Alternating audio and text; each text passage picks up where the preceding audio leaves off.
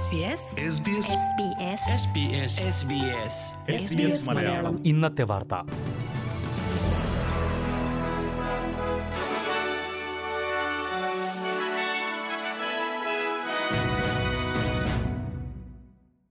നമസ്കാരം S B S Malayalam ഇന്നത്തെ വാർത്തയിലേക്ക് സ്വാഗതം ഇന്ന് രണ്ടായിരത്തി ഇരുപത്തിയൊന്ന് ജൂലൈ പതിമൂന്ന് ചൊവ്വ വാർത്തകൾ വായിക്കുന്നത് ദിജു ശിവദാസ് കോവിഡ് പ്രതിസന്ധി നേരിടാൻ സാമ്പത്തിക സഹായം നൽകുന്ന കാര്യത്തിൽ ഫെഡറൽ സർക്കാർ ഇരട്ടത്താപ്പ് കാട്ടുകയാണെന്ന് വിക്ടോറിയൻ സർക്കാർ കുറ്റപ്പെടുത്തി ന്യൂ സൗത്ത് വെയിൽസിലെ ലോക്ഡൌൺ ബാധിച്ചവർക്ക് ഫെഡറൽ സർക്കാർ പുതിയ സാമ്പത്തിക പാക്കേജ് പ്രഖ്യാപിച്ചതിന് പിന്നാലെയാണ് വിമർശനവുമായി വിക്ടോറിയൻ സർക്കാർ രംഗത്തെത്തിയത് വിക്ടോറിയയിൽ ഡെൽറ്റ വേരിയന്റ് വൈറസ് സമാനമായ രീതിയിൽ പ്രതിസന്ധി സൃഷ്ടിച്ചപ്പോൾ സഹായിക്കാൻ ഫെഡറൽ സർക്കാർ തയ്യാറായില്ലെന്ന് വിക്ടോറിയൻ സർക്കാർ പ്രസ്താവനയിൽ കുറ്റപ്പെടുത്തി ഓരോ ചെറിയ സഹായത്തിനു വേണ്ടിയും ഫെഡറൽ സർക്കാരിനോട് കേണപേക്ഷിക്കേണ്ടി വന്നു സിഡ്നിയെ സഹായിക്കുന്നതിനെ പൂർണ്ണമായി പിന്തുണയ്ക്കുകയാണെന്നും എന്നാൽ പ്രധാനമന്ത്രി ഇപ്പോൾ കാട്ടുന്നത് ഇരട്ടത്താപ്പാണെന്നും പ്രസ്താവന കുറ്റപ്പെടുത്തി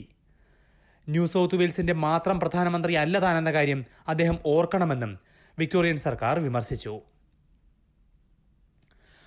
സിഡ്നിയിൽ ലോക്ഡൌൺ ബാധിച്ചവർക്ക് അടുത്തയാഴ്ച മുതൽ കൂടുതൽ ധനസഹായം നൽകുമെന്നാണ് പ്രധാനമന്ത്രി സ്കോട്ട് മോറിസൺ പ്രഖ്യാപിച്ചത് ലോക്ഡൌൺ നാലാം ആഴ്ചയിലേക്ക് കടക്കുമ്പോൾ ധനസഹായം വർദ്ധിപ്പിക്കുമെന്നാണ് പ്രഖ്യാപനം ഇരുപത് മണിക്കൂറിൽ കൂടുതൽ ജോലി നഷ്ടപ്പെടുന്നവർക്ക് ആഴ്ചയിൽ അറുന്നൂറ് ഡോളറും എട്ട് മണിക്കൂർ മുതൽ ഇരുപത് മണിക്കൂർ വരെ ജോലി നഷ്ടമാകുന്നവർക്ക് മുന്നൂറ്റി എഴുപത്തി അഞ്ച് ഡോളറും സഹായം നൽകും ഇത് ഇപ്പോൾ യഥാക്രമം അഞ്ഞൂറ് ഡോളറും മുന്നൂറ്റി ഇരുപത്തി അഞ്ച് ഡോളറുമാണ് സഹായം ലഭിക്കുന്നതിനുള്ള മാനദണ്ഡങ്ങളും ലഘൂകരിച്ചിട്ടുണ്ട് ഫെഡറൽ സർക്കാരാകും ഈ സഹായം പൂർണ്ണമായി നൽകുക വരുമാനം കുറഞ്ഞ ബിസിനസ്സുകളെ സഹായിക്കാൻ ഫെഡറൽ സംസ്ഥാന സർക്കാരുകൾ സംയുക്തമായി പാക്കേജ് നടപ്പാക്കും ആഴ്ചയിൽ ആയിരത്തി അഞ്ഞൂറ് ഡോളർ മുതൽ പതിനായിരം ഡോളർ വരെയാണ് ബിസിനസ്സുകൾക്ക് സഹായമായി ലഭിക്കുക നോട്ട് ഫോർ പ്രോഫിറ്റ് സ്ഥാപനങ്ങൾക്കും സോൾ ട്രേഡർമാർക്കും ഈ സഹായം കിട്ടും മൂന്നാഴ്ചയ്ക്ക് പുറത്ത് ലോക്ഡൌൺ നീണ്ടുപോയാൽ മറ്റു സംസ്ഥാനങ്ങൾക്കും സമാനമായ സഹായം നൽകുമെന്നും പ്രധാനമന്ത്രി പ്രഖ്യാപിച്ചു ഗ്രേറ്റർ സിഡ്നി മേഖലയിലുള്ള അവശ്യമേഖലാ ജീവനക്കാർക്ക് കൂടുതൽ നിയന്ത്രണങ്ങൾ ഏർപ്പെടുത്തി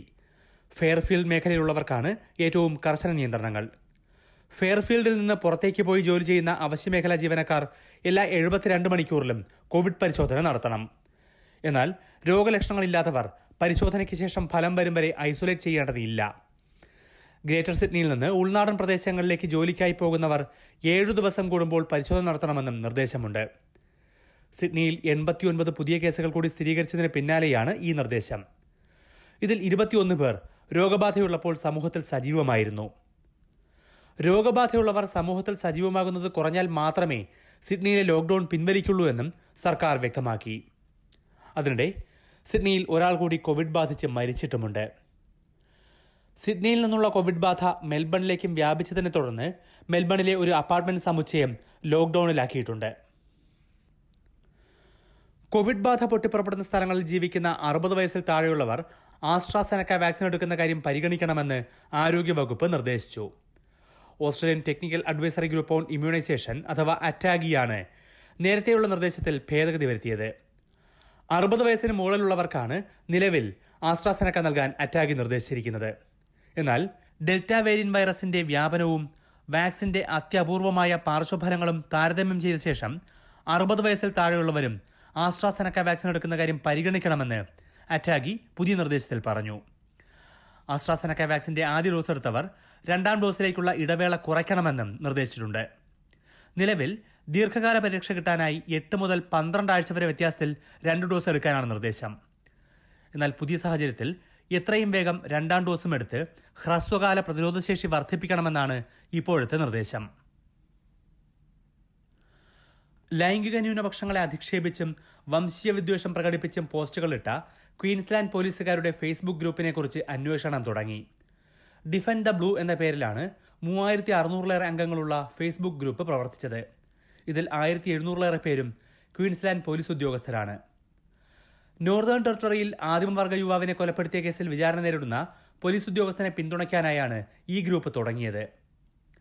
ബ്ലാക്ക് ലൈഫ്സ് മാറ്റർ റാലിക്കെതിരെയും സ്വവർഗ പ്രണയത്തിനെതിരെയും നിരവധി പോസ്റ്റുകൾ ഗ്രൂപ്പിലുണ്ടായിരുന്നു ക്വീൻസ്ലാൻഡ് പ്രീമിയർ അനസ്താഷ്യ പലാഷയ്ക്കെതിരെയും ഗ്രൂപ്പിൽ വിമർശനമുയർന്നിരുന്നു ഒട്ടും അംഗീകരിക്കാൻ കഴിയാത്ത നടപടിയാണ് ചെറിയൊരു വിഭാഗം ഓഫീസർമാരിൽ നിന്നുണ്ടായതെന്നും എത്തിക്കൽ സ്റ്റാൻഡേർഡ്സ് കമാൻഡ് അതേക്കുറിച്ച് അന്വേഷണം നടത്തുമെന്നും പോലീസ് കമ്മീഷണർ കാതർന കാരൽ അറിയിച്ചു പ്രധാന നഗരങ്ങളിലെ നാളത്തെ കാലാവസ്ഥ കൂടി നോക്കാം സിഡ്നിയിൽ ഒറ്റപ്പെട്ട മഴ പ്രതീക്ഷിക്കുന്ന കൂടിയ താപനില പതിനെട്ട് ഡിഗ്രി സെൽഷ്യസ് മെൽബണിൽ ഒറ്റപ്പെട്ട മഴ പതിനാല് ഡിഗ്രി ബ്രിസ്ബനിൽ ഭാഗികമായി മേഘാവൃതം ഇരുപത്തിമൂന്ന് ഡിഗ്രി പെർത്തിൽ മഴയ്ക്കു സാധ്യത പതിനേഴ് ഡിഗ്രി അഡലേഡിൽ മഴ പതിനേഴ് ഡിഗ്രി ഹോബാട്ടിൽ ഒറ്റപ്പെട്ട മഴ പന്ത്രണ്ട് ഡിഗ്രി ക്യാൻബറയിൽ മഴയ്ക്കു സാധ്യത പതിനൊന്ന് ഡിഗ്രി ഡാർവിനിൽ തെളിഞ്ഞ കാലാവസ്ഥ മുപ്പത്തിമൂന്ന് degree Celsius S B S Malayalam ഇന്നത്തെ വാർത്ത ഇവിടെ പൂർണ്ണമാകുന്നു ഇനി നാളെ രാത്രി എട്ട് മണിക്ക് വാർത്താ ബുള്ളറ്റിൻ കേൾക്കാം ഇന്നത്തെ വാർത്ത വായിച്ചത് Diju Sivadas SBS SBS SBS SBS SBS SBS Malayalam ഇന്നത്തെ വാർത്ത